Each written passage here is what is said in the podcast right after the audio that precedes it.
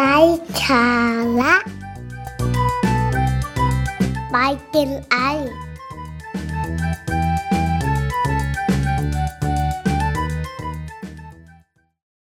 สวัสดีครับ พบกับไลฟ์สาระ by Gen I กับวิธีคิดของคนธรรมดาที่จะทำให้การทำงาน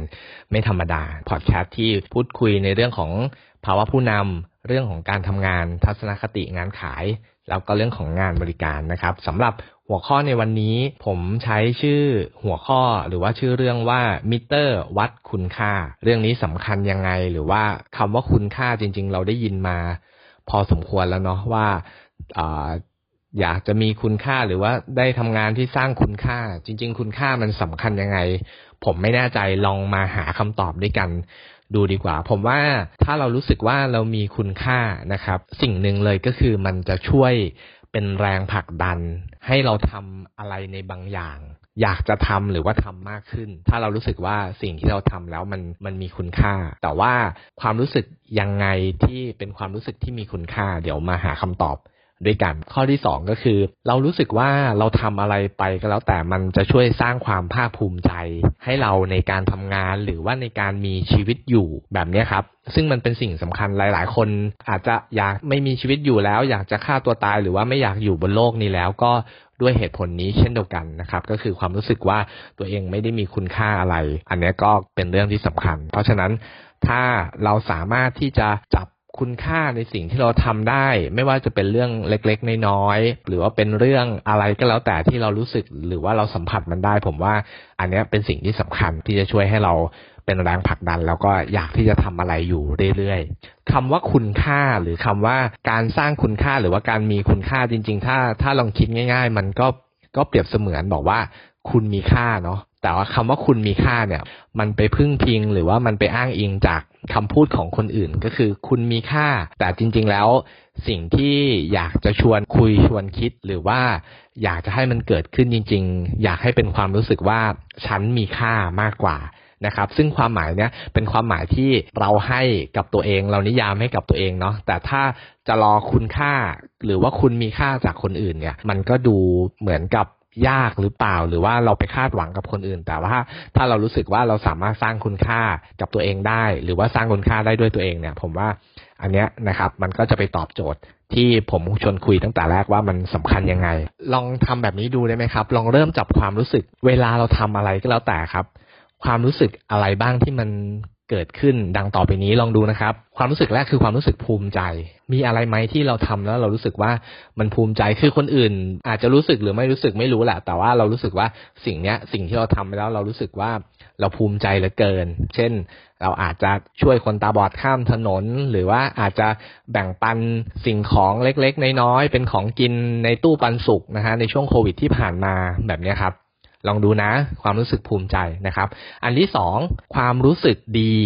เออทำแล้วรู้สึกดีรู้สึก สบายใจรู้สึกอืมก็โอเคนะ อย่างเงี้ยครับ มีไหมครับ หรือว่ารู้สึกปราบปลื้มใจก็ได้เหมือนกันนะครับ ปราบปลื้มใจ รู้สึกว่าได้ทำเรื่องนี้แล้วมันปราบปลื้มใจนะครับ พวกนี้ครับ ถ้าเราจับความรู้สึกได้ เราจะเห็นว่าเราทำอะไร อย่างที่สองมันก็เลยเชื่อมโยงไปที่พฤติกรรมทำไมเราต้องเราต้องจับพฤติกรรมให้ได้ เพราะว่าอะไรครับ เพราะว่าถ้าเรารู้สึกว่าเราดีใจเรารู้สึกดี เรารู้สึกปราบปลื้มใจ แล้วพฤติกรรมเนี้ยมันส่งเสริมให้เกิดความรู้สึกแบบเนี้ย เราจะได้ทำแบบเนี้ย ซ้ำๆหรือว่าทำให้มันมากขึ้นยังไงฮะ ซึ่งการทำซ้ำๆนี่ยครับ การทำซ้ำๆหรือว่าการทำเพิ่มเนี่ย มันก็จะทำให้ไปตอกย้ำความรู้สึก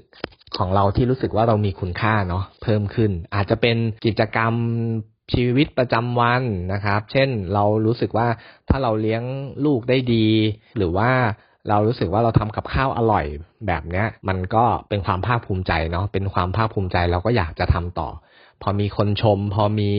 ลูกรู้สึกว่าได้รับความรักความอบอุ่นแบบนี้ครับ มันก็เป็นผลสะท้อนกลับมา มาวนไปเวียนมาทำให้เรารู้สึกมีคุณค่าแล้วเราก็จะอยากทำมากขึ้น หรือว่าในงานของเราในอาชีพของเราอะครับ ถ้าเราเราทำแล้วเรารู้สึกว่ามันมีคุณค่าเราก็อยากจะทำเพิ่มให้ได้ดี มันก็จะมีคำชม มันก็จะมีฟีดแบ็จากลูกค้าเข้ามา มันก็ทำให้เราอยากที่จะทำอะไรมากขึ้น บางทีมันอาจจะเป็นคำคำพูดที่ที่เคยบอกว่าหาอาชีพที่มีคุณค่าดูสิบางครั้งเราไปหาเรามองหามันอาจจะยังหาไม่เจอ แต่ถ้าเราลองโฟกัสดูว่าสิ่งที่เราทำอยู่เนี้ยอาชีพหรือว่างานที่เราทำอยู่เนี้ย ลองทำยังไงให้มันดีขึ้น ลองทำยังไงให้มันมีความหมายมากขึ้น ก็อาจจะช่วยได้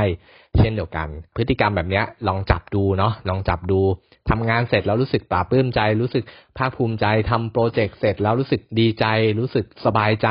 ประสานงานสำเร็จรู้สึกว่าเราทำได้แบบนี้ครับ เป็นความรู้สึกมันจะช่วยส่งเสริมนะครับ ให้เราอยากทำแล้วก็สร้างคุณค่าด้วย แล้วก็สุดท้ายนะก็คือจับความรู้สึกของ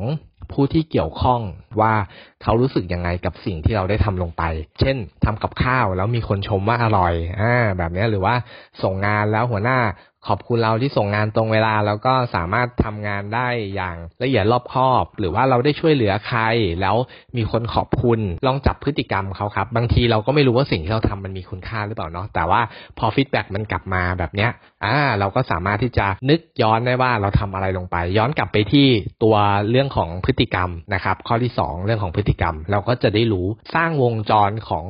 ความมีคุณค่าให้เกิดขึ้นในทุกๆมิติ ไม่ว่าจะเป็นครอบครัวเรื่องของเพื่อนเรื่องของการทำงาน หรือแม้กระทั่งความรู้สึกที่มีต่อตัวเอง แบบนี้ก็สามารถที่จะจับเป็นความรู้สึกที่เรารู้สึกว่ามันมีคุณค่าได้ อันนี้ก็คือเรื่องของมิเตอร์วัดคุณค่าเนาะที่